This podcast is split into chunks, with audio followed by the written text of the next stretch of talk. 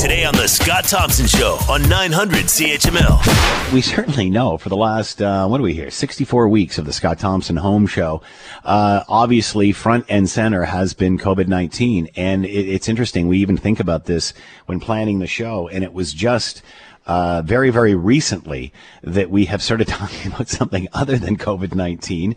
And it, even in some cases, it has not been at the top of the show, which is usually the most important issue. Things like LRT have bumped it off. Things, unfortunately, like the Kamloops story. And of course, the story out of London, Ontario, also bumping COVID-19 off the front page, so to speak. But now, as we see the global pandemic, I don't want to say it's coming to an end, but we're certainly getting a grasp on it, and we can see light at the end of the tunnel. And of course, a lingering federal election, which we know right now that there's, obviously the government is looking for that sweet spot, that window, most likely in the fall, of when they can call an election and try to win a majority. But what are the issues? And it's interesting, there's an Angus Reid study out that says that other policies may now dominate election issues as concerns over COVID-19 dissipate. Still, healthcare gone way up, but it's interesting how things have changed. Let's bring in Jeffrey Dvorkin, senior fellow at Massey College, former director of journalism at the University of Toronto Scarborough, and author of Trusting the News in a Digital Age. And Jeffrey is with us now. Jeff, thank you for the time. I hope you're doing well. Yeah, I'm doing fine. I hope you are too. Yeah, so far so good. Thank you so much. Will it be different now to have this next election? How will this election be different than others in the past, considering now we have lived through a global pandemic? A great question for which there may be many answers, including a few cliches about the volatility of the electorate and how changeable public opinion can be. I think that the Angus Reid poll is really interesting because it shows that people are relieved that they're seeing that their obsession with COVID may be allowed to diminish to a certain extent. The issue around the discovery of the bodies at the residential school in Kamloops is certainly affecting all of us, and it's a terrible story, and it calls into question, what kind of country this is and how could this have happened, etc. I sense that, and my guess is as good as yours or anybody's or even Angus Reid's, that I think that the attention span of the public is now quite fragmented, and I think part of this is, in this digital age, we're seeing people being pulled in many directions all at the same time. I think it's going to be very tough for, once the federal election is called, for the parties to try to focus their message in a way that is going to be powerful and effective. And I think everything's up in the air at this point. It could be that COVID reemerges in some way, or the issue around Indigenous people and the treatment thereof may dominate. I think that there are so many balls in the air in terms of what's going to happen in that election that I think we could be talking about this for days, if not weeks and months.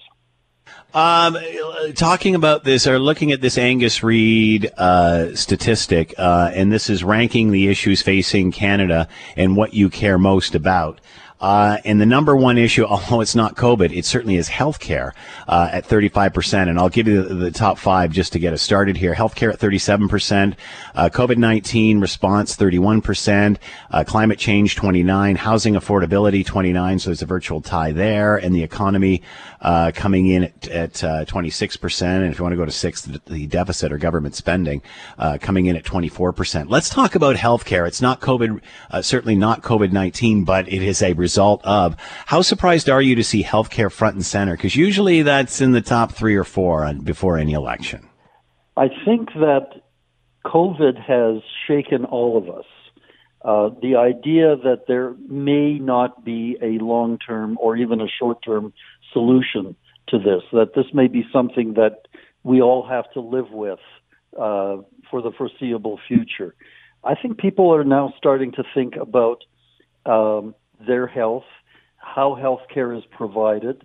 I think people, my sense is, you know, from following the news, that people have not been very happy with how both the federal and provincial governments have handled the rollout of the vaccines, and that, in fact, there is this group of young people here in Toronto called VaxFinders, and they were the ones that created this website that said, if you need a shot, come tell us where you live, and we'll tell you where you can get one. Mm-hmm. Why governments weren't quite as efficient is really astonishing to a lot of people. So there's a sense that the healthcare system is precarious, shall we say, and that COVID pointed out just how precarious the system is. And so that may be, that is why I think it's foremost in people's minds. Do you think this pandemic has made Canadians realize that perhaps we're not as self-sufficient as we once thought we were?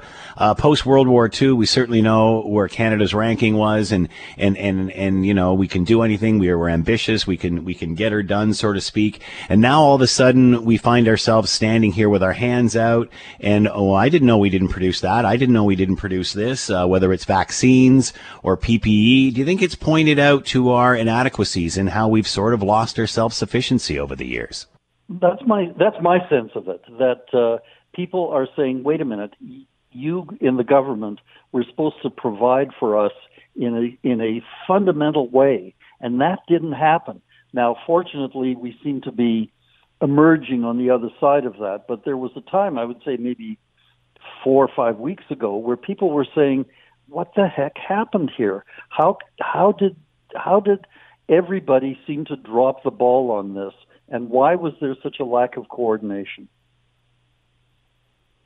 It seems that we think we're more cutting edge than what we are, but it appears that we're depending on others to do the work. For example, whether it's self-sufficiency in PPE, whether it's energy, whether it's vaccine and such.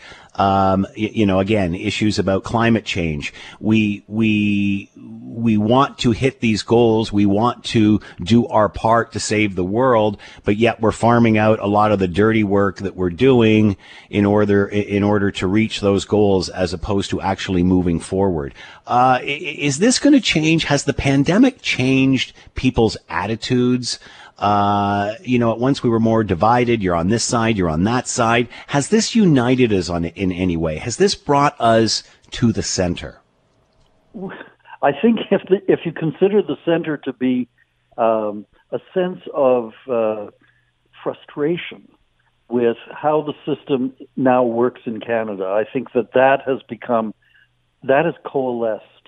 I think if a political party is able to, and this is just a guess on my part, but my sense is that if a political party is able to channel that concern in an effective way, that may be a way in which they will go into the election and say, if they're the Liberals, here's what we've done for you, and here's why we've been as successful as we are. And if we're the Tories or the NDP, they'll say, no, this is what was missing, and here is the lack of leadership that we in the NDP or the Greens or the Tories are able to provide.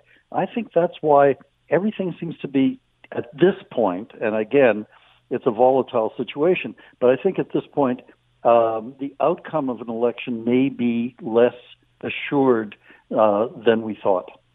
I thought during the beginning of this pandemic, it seemed to really unite us. It seemed to bring us together. We saw all levels of government working together, all political parties working together, and there was this sort of hope, and maybe I was being naive, that at the end of this, we would have more empathy towards each other and be less divisive. You know, we often sit up here in Canada and look at the United States and stick our nose in the air and think how much better we are than them, and we talk about their divisiveness, their divisive style of politics. but really we're a lot alike, are we not? I mean, isn't that happening here?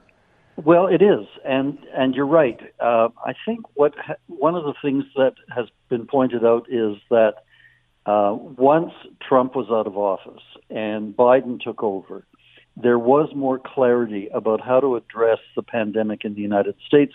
And for a time, I don't think that's necessarily the case now, but for a time, the Americans were outperforming the Canadians in terms of providing resources, distributing vaccines, getting the message out that people need to get a first vaccine and a second vaccine. And in Canada, part of our charm, as it were, is that we love to consult with one another. And maybe this idea of constant consultation with various corners of the culture and of the country may be very nice if you're into that sort of thing. But as far as providing the level of effective service, it didn't work as well in Canada as it did in the States. Yeah. Now, things are starting to unravel in the U.S., as they often do, and things are starting to make more sense in Canada, as they often do. But I think the process was quite surprising for many Canadians, that the federal government thought that, I think, that Trudeau could charm the big pharmacies into providing the vaccines. That didn't happen because we are a small player, and there are larger areas like the European Union and the United Kingdom and the United States that have the power of the marketplace behind them. Canada just doesn't. And for all of the Prime Minister's charm, that didn't work. You're listening to The Scott Thompson Show podcast on 900 CHML. If we look at this poll, healthcare, COVID-19 response coming in second, then climate change at number three, then housing affordability, the economy, the deficit, income equality, poverty, indigenous issues, taxes, jobs, crime, and energy. Climate change is number three, ahead of housing, economy, deficit, inequality, and indigenous issues. Are you surprised at that? I am. Considering one is a very long-term strategy, the other stuff affects us now. Well, I think the whole idea about climate change is that we can all agree that it's an issue. It's a problem. The question is, good point. Yeah. What are we prepared to do about it? And I think that if the questions asked by Angus Reid got more granular, as they say, and start to say, well, what would you give up, or what would you be prepared to do to address the issue of climate change? Would you be willing to not drive a car? But then the issue becomes, what about how am I going to get around? What about public transportation? It's very easy to say, yes, climate change is an issue. It's much harder for all of us to say, what are we going to do about it? This is a question I love to ask every poli-sci prof that I have, or anyone who's involved in this sort of discussion, yours specifically from a journalism angle. But it seemed at one time in Canadian politics, the Conservative Party was right of center, the Liberal Party was left of center, and then the NDP was farther left than that. It now seems that the Conservative Party has allowed themselves to be painted into the extreme right. The Liberal Party has gone so far left that you know that they're eating the lunch of the NDP. Does anybody realize the victory is in the center, or am I an old guy? Well, welcome to the old guy club. I think that we need to kind of readjust, because I'm part of the old guy club too. But I think we need to have to understand that younger people in this country, and I've taught a few of them, really have less patience for those kinds of categories. What they're interested in is how can their lives be made more meaningful. And in journalism, we're seeing in a lot of, especially in the larger media organizations like the Toronto Star, the CBC, or CTV, that there is an impatience about who's telling the stories and how are those stories being chosen to be told. And so we're going to see, if present trends continue, as they say, I think we're going to see a lot more opinion journalism, and sort of advocacy around these kinds of issues, because that younger cohort of journalists who are terrific are not willing to, necessarily say, okay, well, I'll do the overnight shift and I'll cover the police courts, when they think there are more urgent and more important stories to be told. Go ahead. I was just going to say, and I think that's where the story around Indigenous issues is really going to come to be a strong appeal for many media organizations, especially for those younger journalists who see themselves, their stories have been avoided, excluded, ignored for so long, and we have this older cohort of managers, and mostly white and male, of course, but no more female, but still pretty white, are saying, well, that's not the way journalism works. Journalism is about an apprenticeship. You pay your dues when you're younger. You work these horrible shifts, and eventually you move into something that is more of an area of expertise that you're comfortable with. Isn't that the same with anything though, Jeff? Maybe, but I think in journalism we're seeing this kind of generation clash and cultural clash being worked out all over the place in the United States and in Canada. And there was a story the other day on CTV, a local CTV reporter who was an Indigenous reporter reporting from Kamloops, just yesterday, I believe, or last night, and he burst into tears on the air. Yeah. The issue is, should he have been so moved to as part of his reporting? And the older bunch who would have said, no, you never can do that, are now being told, wait a minute, maybe we have to do that. Maybe the stories we're telling are too rigid, too cold-blooded, too impersonal, and not effective. I think there's two different issues there, though, Jeff, because, you're talking about, and I know the reporter you're speaking of on CTV and doing an incredible job, I might add, story selection, the topics you go after, that's one thing. But I think what's also happened, and I get confused with this all the time, I'm a commentator. I'm not a reporter. It's my job to offer commentary. That's different from a newscaster who's there to just report the news. And it seems those lines have been blurred, or people don't really understand which is which.